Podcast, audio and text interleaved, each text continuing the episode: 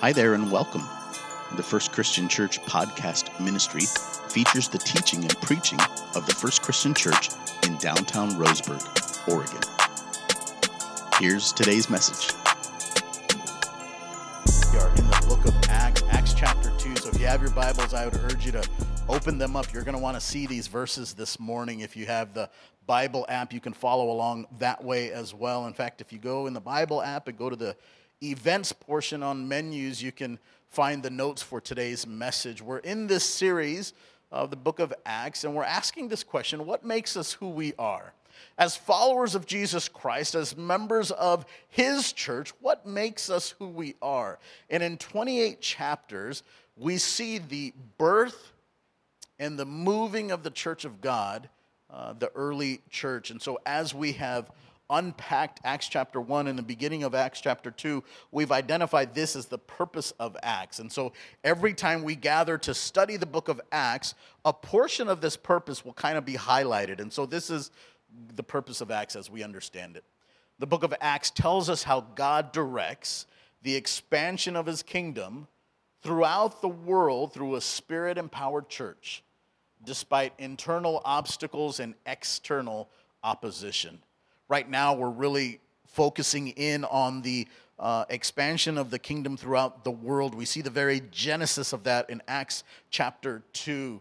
Um, we are situated chronologically after the death, the burial, and the resurrection of Jesus Christ. The disciples have been waiting just like they were supposed to. They're waiting for Jesus. They're waiting in the upper room in Jerusalem. And after 10 days, like Jesus had promised when he ascended, the Holy Spirit descended on them. And then the scene unfolds in Acts chapter 2.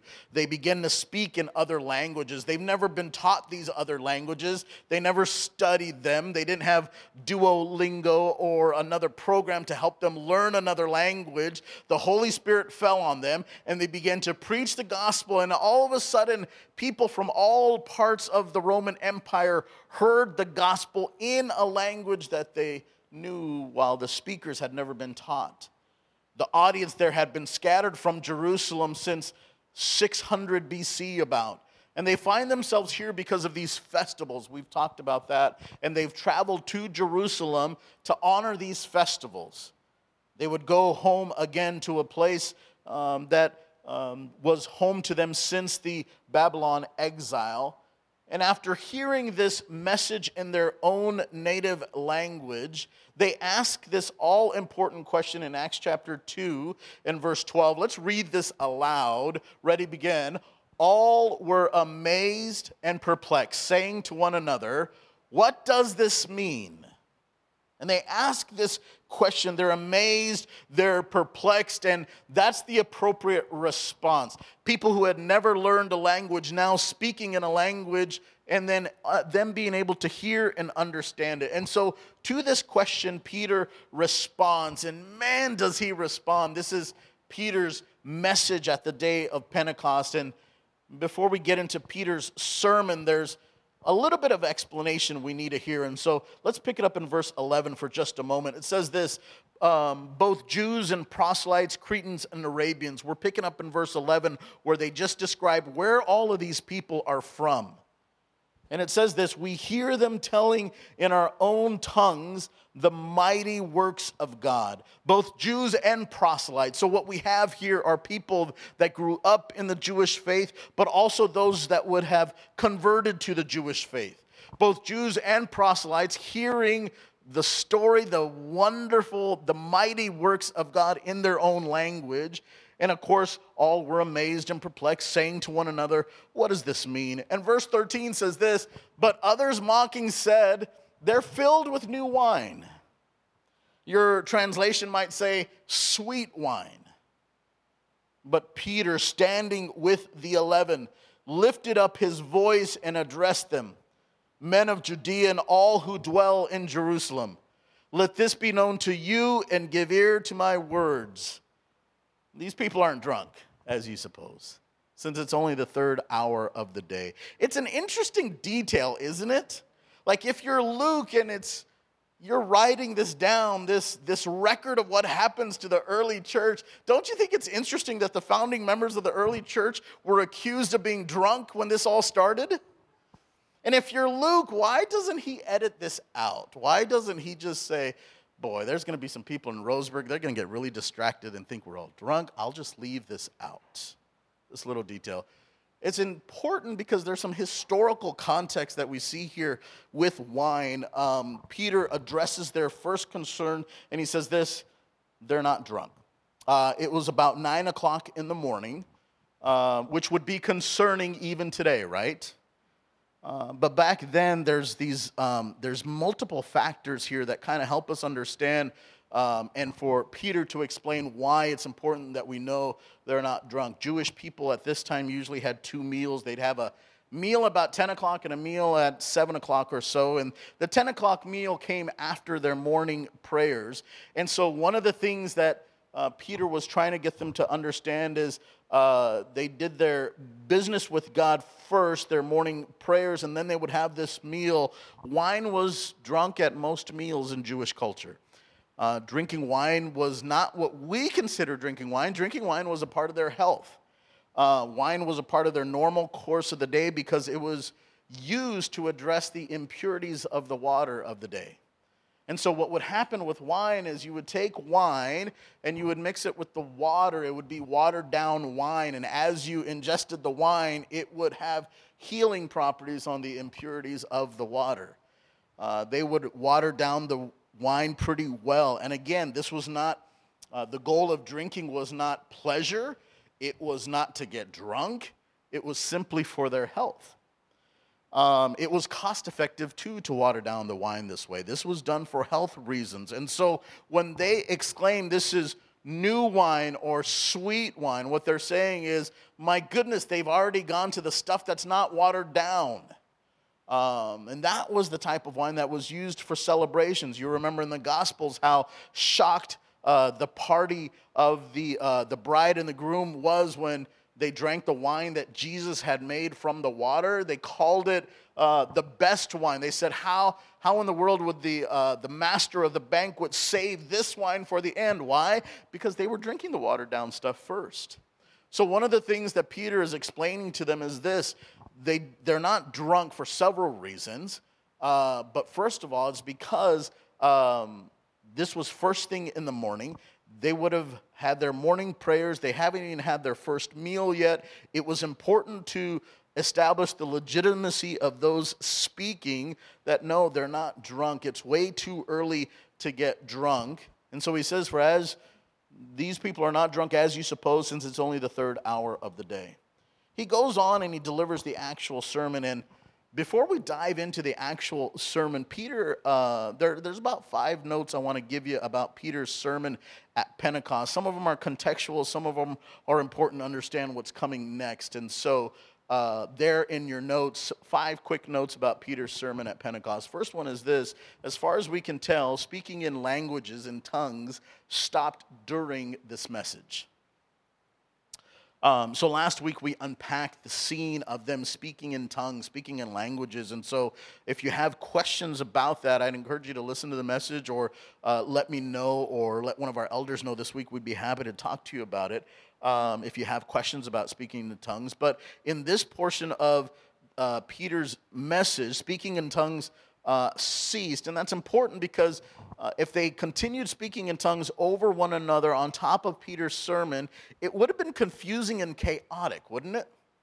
As Peter would deliver his message, and then all of a sudden others are speaking in these other varying language um, it would have been confusing and chaotic, and God's not in the business of the chaos and the confusion. And so, just a historical note, it's important to know as far as we can tell, the speaking in tongues or languages stopped during this message. Number two, Peter uses scripture as the basis for his preaching. Now, this seems like an awful simple phrase, something we might take for granted, but Peter uses scripture as the basis for his preaching. Um, it's important. If, if, if, you look in Scripture, um, there's a heavy, heavy call against false teachers. You look at Ezekiel 34, 2 Peter chapter 2. False teachers are anyone who would take scripture and twist it and manipulate it to derive something else than what the scripture was intended. And what ends up happening is when you take scripture and you twist it and you manipulate it, uh, you become uh, untrue to the faithful, uh, to the faithfulness of what God has preserved um, it twists and, and messes with our understanding of the gospel of Jesus Christ. And what happens is in the New Testament, there are multiple places where you can look at Scripture and without looking at it in context, both with culture and history in mind, you can twist Scripture and all of a sudden be away from what God had intended. Um, this is how we come up with, um, with ways of thinking that, that um, let me give you one here. I'm trying to think of what would be a, a way that we twist scripture. Um, if you were to look in the Gospels, you can find instances where you can, uh, where you would see where Jesus lived a sinless, perfect life because he was God in the flesh. In Philippians chapter 2, it talks about how Jesus took on the form of a servant. He took on the form of a man. And if you take that scripture and you twist it, you can then come up with the theory or the hypothesis that if Jesus was man just like you and I, then Jesus also sinned. And if you take that as true, if you take that supposition that Jesus sinned, then all of a sudden the death on the cross means a whole lot less. And if the death on the cross means a whole lot less, then all of a sudden, where do we rest our faith in? And so it's very, very important that preaching is used with Scripture as its basis. And God is my witness. I want to grow old preaching the truth of the Scripture. I want to grow deeper in my own uh, knowledge and understanding. I want to share the truth of what the Bible says. And if there's ever a moment or if there's ever a Sunday and you think, man, Daniel, that doesn't feel like it came from Scripture, I give you full permission to call me out. Scripture was the basis for the preaching, and it has to stay the very central part of our teaching and preaching. Number three, uh, these verses are a small portion of his message. You're going to look at 12 verses and say, Daniel, he preached a whole message in 12 sentences. Why can't you? I know what you're thinking. Verse 40 or so says this this was a small portion of Peter's message. I think it's interesting because Luke is writing down the details of these messages. There's about a dozen messages that are recorded in the book of Acts. Uh, there's some by Stephen, there's some by Paul, there's some by uh, of course, Peter. And so we have some record of the message, but this is just a small portion of the message. Uh, fourth, it's just interesting. What Peter did here was not like a rabbi teaching, it was preaching. Rabbis would sit and they would teach, and it would be in small, intimate settings. Um, and this was him standing. The, posture, even of Peter standing and declaring the truth. This was reserved in this time for something different than what they were used to. Standing was for the reading and the declaration of the truth of God. The fifth note is this Peter's restoration and redemption is on full display here. Boy, this is Peter, man. This is Peter who once denied Christ three times. He's now preaching the, preaching the truth about who Jesus is. Here we see Peter with the courage and boldness, a sharp contrast from his denials of Jesus at the end of the Gospels. One chapter of our life doesn't determine our complete story. And here we see Peter's story his restoration, restoration and his redemption on full display. Every setback becomes an opportunity for us to further follow Jesus. Um, I love that the story of the Bible always reminds us that redemption is always possible, restoration is always possible because Jesus changes everything. All right, let's dive into the message. Here it is in verse 16. This is how he starts. He says this, but this is what was uttered through the prophet Joel. Again, as we talked about earlier, Peter uses scripture as the basis for his preaching, and he's quoting here Joel chapter 2, verse 17. In the last days it shall be, God declares, that I will pour out my spirit on all flesh, and your sons and your daughters shall prophesy, and your young men shall see visions. And your old men shall dream dreams, even on my male servants and female servants.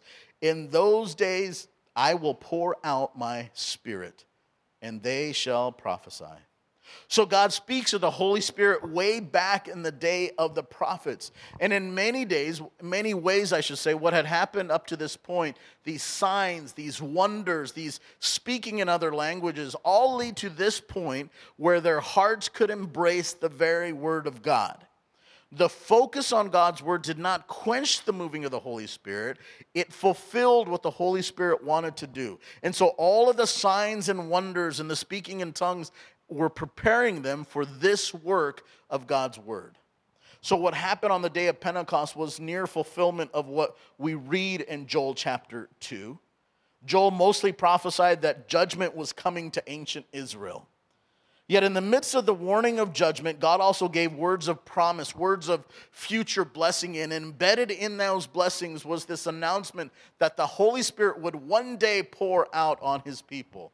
And so the idea of the last days is that they're in the time of the Messiah, encompassing both his humble coming and his return to glory. We read on in verse 19. I will show wonders in the heavens above and signs on the earth below, blood and fire and vapor of smoke.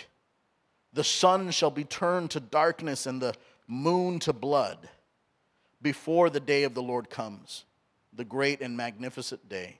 And it shall come to pass that everyone who calls upon the name of the Lord shall be saved. This is in Joel chapter 2.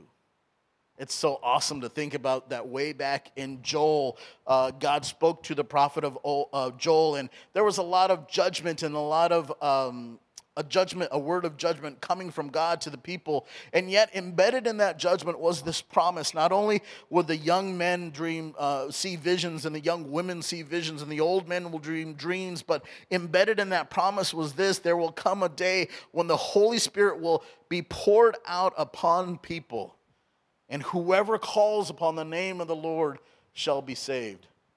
Peter also used this passage from Joel for this evangelistic purpose. That word whoever is pretty important here. You see, the outpouring of the Holy Spirit meant that God now offered salvation in a way previously unknown. Remember that phrase where in verse 11, where he, or uh, the verses right before verse 11, he describes where all these people are living from and the languages that are being spoken. And then he says, Jews and proselytes. Those that were Jewish people, and those that, that means those that grew up as God's chosen people proselytes, these were people that converted to Judaism. Do you know how you converted to Judaism back then? You had to become circumcised. It was quite the commitment. You had to become circumcised. Uh, women had to be married into the Jewish culture. And so this was the way they knew how to follow God's teaching. Here, all of a sudden, there's this new promise that whoever calls on the name of the Lord will be saved. So, the outpouring of the Holy Spirit meant that God now offered salvation in a way previously unknown.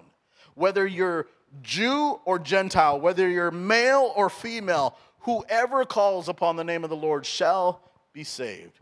So, the promise of the Holy Spirit, this one that was promised to Joel, uh, promised by Jesus to the disciples, is now available to all. Now, most people, as they read through this, it would be enough for Paul to stop after the quotation from Joel, considering all we have in it. Because Joel has told us about the outpouring of the Holy Spirit, he's told us about miracles and dreams and the prophecy. He's talked about signs and wonders regarding the day of the Lord and an invitation to call on the name of the Lord. But as we read on in Joel, uh, Peter's sermon in verse 22, we see that Peter went on to describe the saving work of Jesus on their behalf. Everything up until this point had been introduction explaining the strange things that they had just seen. Understand the context. They had just seen these men and women start preaching in tongues, in languages that they had never been taught, that they had never learned. And they ask this question, what does this mean? And so Peter, to explain what is happening, he says, well, way back in Joel, there's this prophet. And God actually said this would happen. The young men would see things. There would be prophecies happening. The old men would dream dreams, and the Holy Spirit would come out, and whoever would call upon the name of the Lord shall be saved. He goes on in verse 22. Men of Israel, hear these words Jesus of Nazareth, a man attested to you by God with mighty works and wonders and signs that God did through him in your midst, as you yourselves know. This Jesus, delivered up according to the definite plan and foreknowledge of God, you crucified and killed by the hands of lawless men. God raised him up, loosing the pangs of death, because it was not possible for him to be held by it. These amazing words from Peter. He says, A man attested to you by God with mighty works and wonders and signs. He's, he's calling back their remembrance of Jesus and all the miraculous things that he had done. Jesus, the one who uh, last week we talked about the man who was lowered down in the center of the room and how Jesus healed him. We're talking about the man that was uh, that would heal the leper, the man that would heal the, the, the, the man that was lame by the pool of Bethesda. This man uh, attested to you by God with mighty works, wonders, and signs he says, This Jesus delivered up according to the definite plan and foreknowledge of God. Peter knew that Jesus' death was part of the plan of God. And at the same time, those who rejected him and called for his execution were responsible for their actions. Peter's looking at this crowd, and last week we painted the picture. They would come for these festivals. And so when they came for uh, the first festival of Passover, this was 50 days ago, right?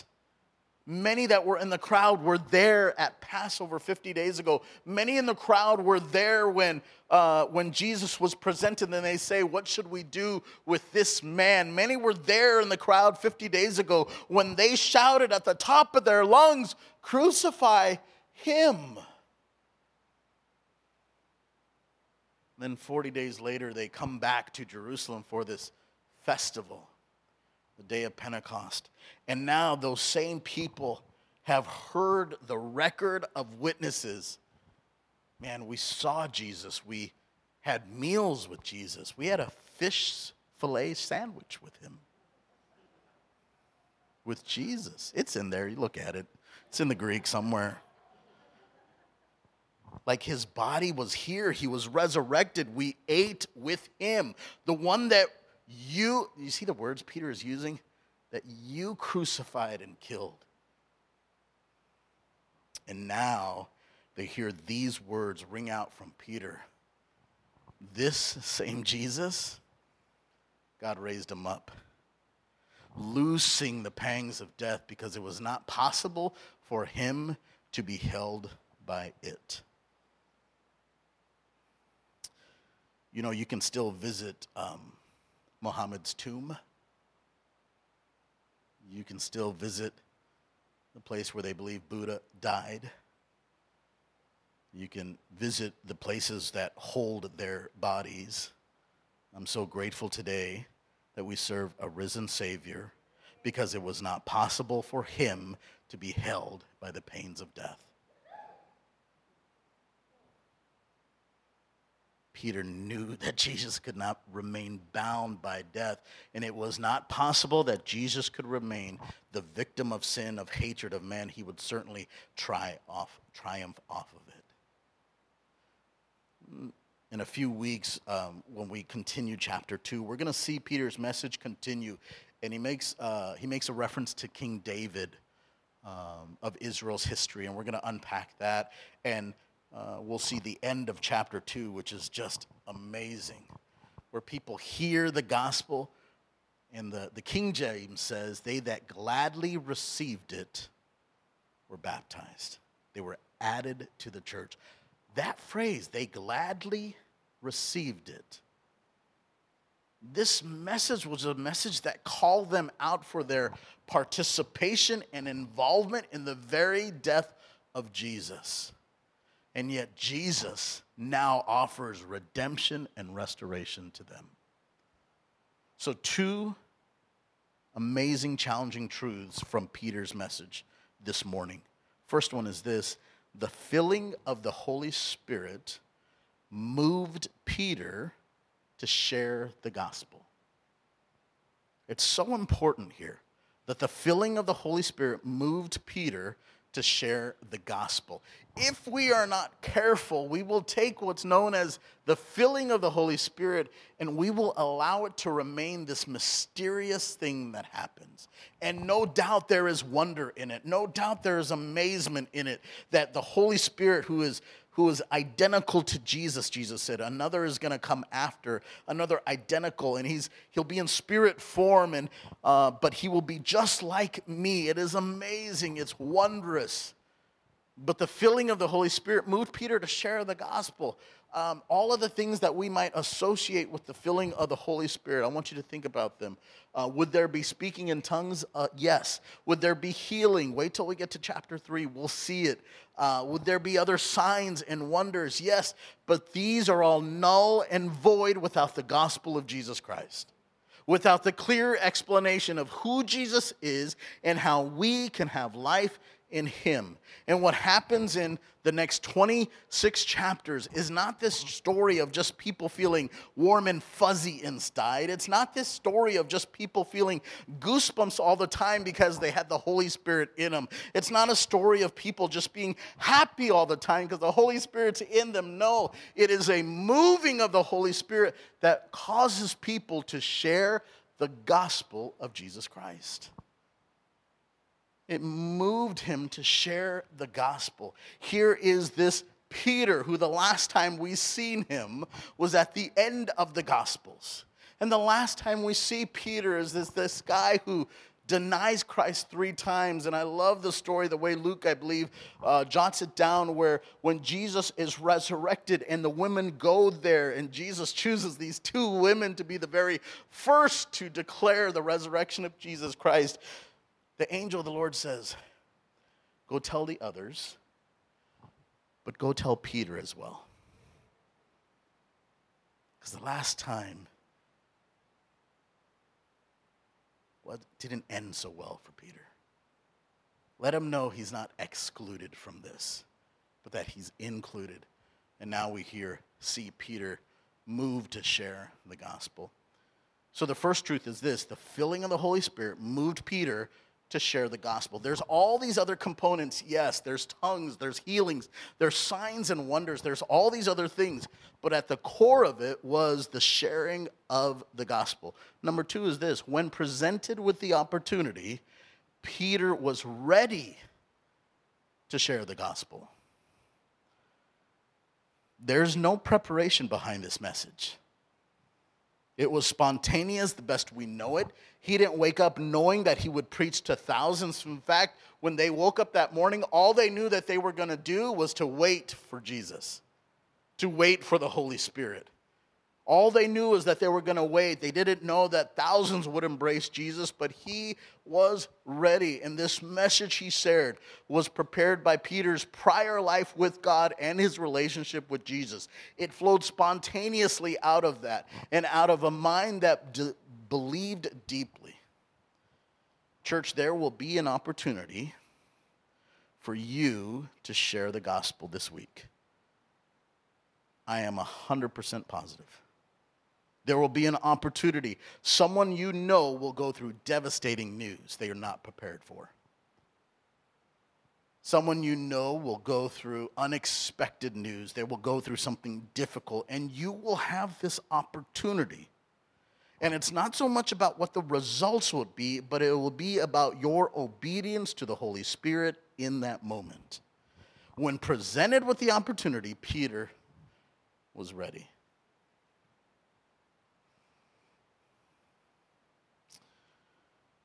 I don't have it in your notes, but if you have your Bibles, go to 1 Corinthians 13. 1 Corinthians 13. Anybody know what this chapter is called? This is the love chapter. 1 Corinthians chapter 13. When the Holy Spirit filled Peter it moved him to share the gospel. Of all the things Peter could do to respond to the filling of the Holy Spirit, this is the very first act we see him getting up and declaring the truth of what Jesus, of who Jesus is. And then when presented with the opportunity, he was ready. Um, I tell Darren all the time, you better get a message ready this Sunday. Because one day I'm going to wake up sick on a Sunday. I've had these uh, allergic reactions recently. Uh, hasn't happened in a while, but uh, twice in the last probably eight months. Um, I will show you the pictures if you'd like one day.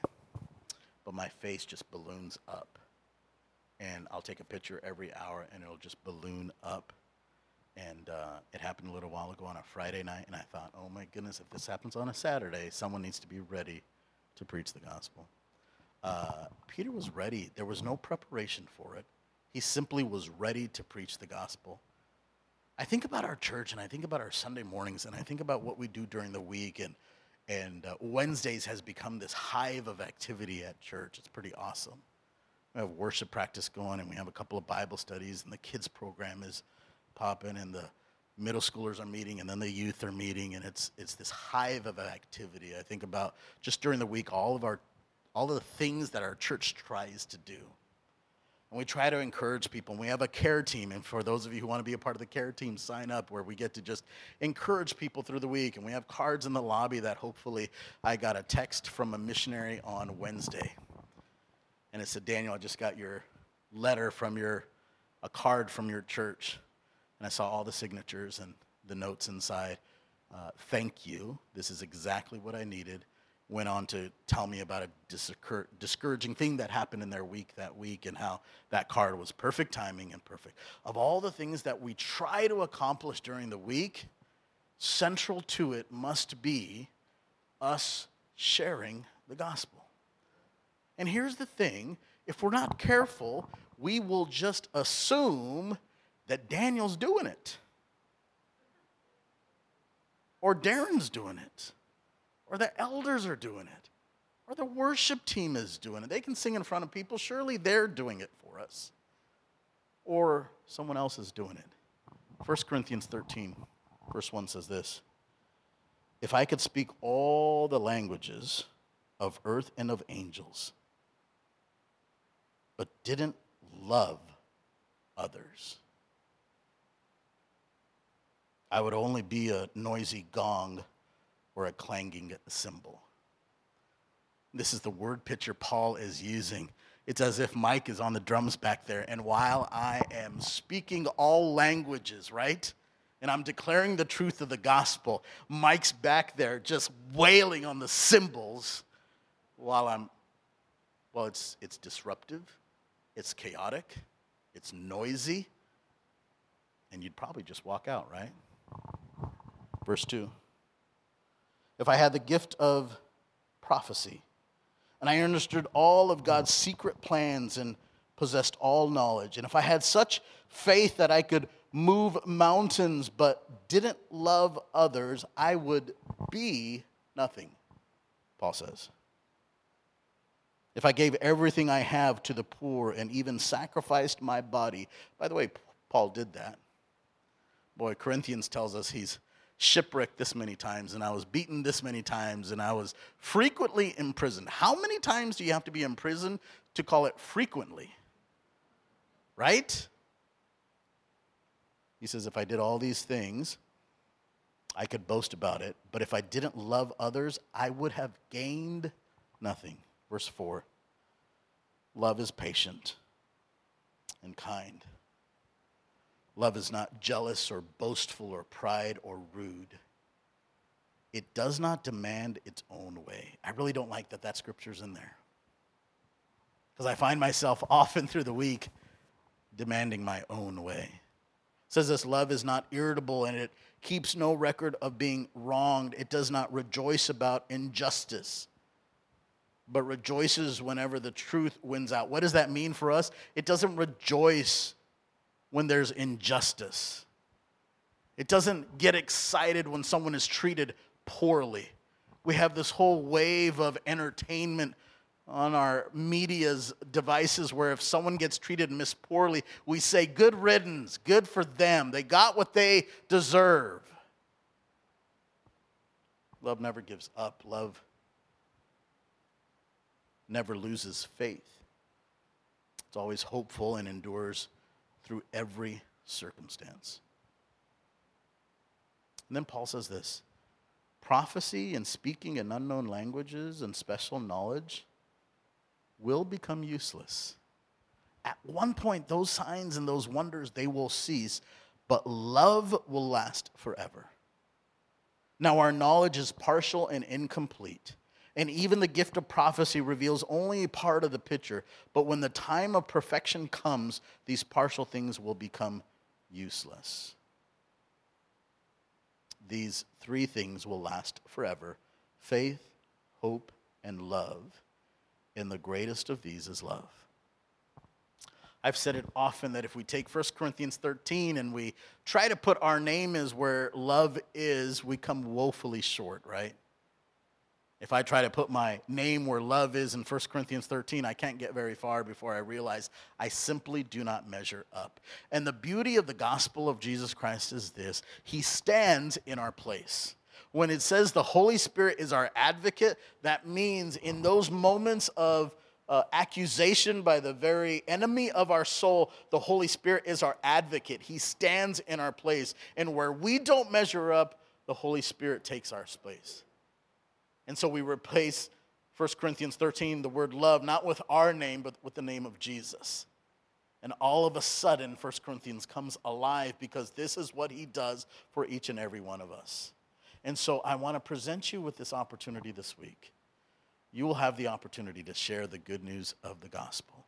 And if we don't, if we refuse to, if we simply say, Daniel, I live a pretty good life, well, good. I feel like we all should live a pretty good life. Say, Daniel, I, I give when I can. Good.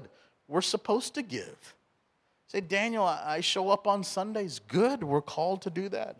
Uh, you say, Daniel, I actually sing out loud on Sunday mornings. Well, good. We're supposed to do that, right? But if we do all of those things and we simply don't have love enough to share the gospel, we might as well have a cymbal we're banging everywhere we go, being a noisy distraction. When filled with the Holy Spirit, Peter shared the gospel. So this week, as you pray for the Holy Spirit's filling and presence in your life, buckle up. Because that means he's going to lead you in a place where you get to share for the hope that lies within you. And then this, when presented with the opportunity, Peter was ready to share the gospel. So, how do you get ready to share the gospel? So this week, I want you to think about maybe in your quiet time, maybe around the dinner table, your life before Christ. How did you meet him? And your life after Christ. And when you can crystallize what happens, what happened in your life before Christ, how you met Jesus, what was the moment, what was the who was the person that introduced you to him, what were the circumstances, how did that look like, and how your life has changed from it, you're ready to share the gospel. So, a couple of questions for you to consider as we think about Peter's message here. When was the last time you shared the gospel?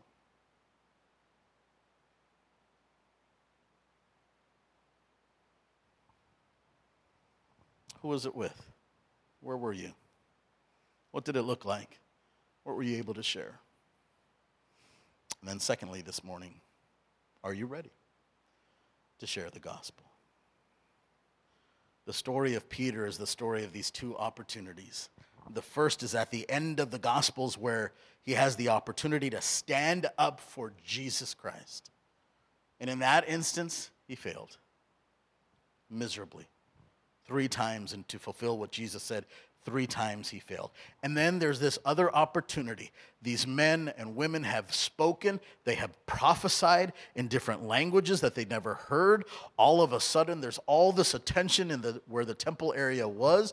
People are coming from all over and they're hearing the language that they grew up with, their mother tongue, and they hear the gospel of Jesus Christ and they start asking this question, what does this mean? And Peter here is now faced with his other opportunity and he stands up and he declares the truth of who Jesus is. So, when was the last time you shared the gospel, and are you ready to share the gospel? As we read the story of Acts, it is this story that compels us to be led by the Holy Spirit. Let me pray for you this morning. Heavenly Father, as we gather and we just think through what Peter experienced, what a beautiful, beautiful restoration and redemption story. Thank you, Father, that you have gifted us these opportunities to see into the lives of your followers in such a way that not just uh, it's not just an educational exercise for us. It's not just for our own information. These studies, but Lord, they compel us to be transformed by the image of God. They compel us to be transformed from the inside out. And Lord, when we look at this life of Peter and we look at this message, what an amazing, amazing restoration, redemption you provided him. Father, in our own lives, would you allow us to be filled with the Holy Spirit like Peter was in such a way that we share the gospel this week? That we tell someone about why we pray. We tell someone why we reserve our Sunday mornings for worship where we have the opportunity to share why we teach our kids to pray before meals, where we have the opportunity to share why we why we have this faith, why we have this hope that lies within us. Father, if we um, if we go about our days and we gather next week and we sing songs and we um, go through this exercise and we just do that week over week without ever sharing the gospel, Lord, I fear that we'll never actually experience this filling of the Holy Spirit. So, Father, I pray that we would experience it. I pray that there would be lives that embrace the life that you have promised because we stepped out of our comfort zone just a little bit to give people the gospel. We're not all called to preach on a Sunday morning, Father. We're not all called to lead worship on a Sunday morning or to play an instrument or to give a communion meditation. But Lord, you have called us to follow you. And as we come, become filled with the Holy Spirit, Father, there will be opportunities that we have with our friends, with our families, with the incidental interactions we have in our community. And so, Father, I pray that you would allow us to use those opportunities to be led by your Holy Spirit, that we would hear you and simply respond. I pray that we would be ready. I pray that you would give us pause to consider our life before you, how we met you, and how you influence and impact every waking moment of our days. We're not here just to go through the motions, Lord. We want more. We want more of you.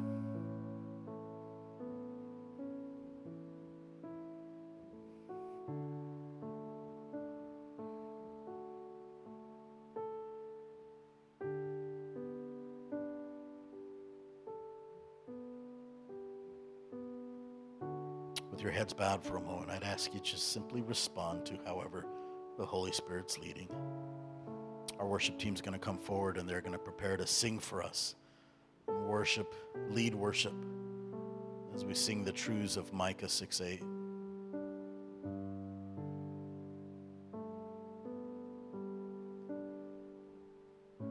But right now, you simply respond to however the Holy Spirit's leading.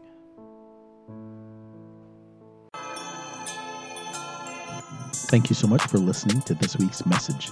If you made a decision for Christ or would like prayer with someone from our church family, we would love to connect with you. You can message us on Facebook by searching Roseburg First Christian Church, or you can email us directly at roseburgfcc at gmail.com. In addition, if you're listening to this message on Apple or Spotify, we invite you to like, subscribe, rate, and review this podcast and share it on social media so others can be blessed as well. God bless you and have a beautiful day.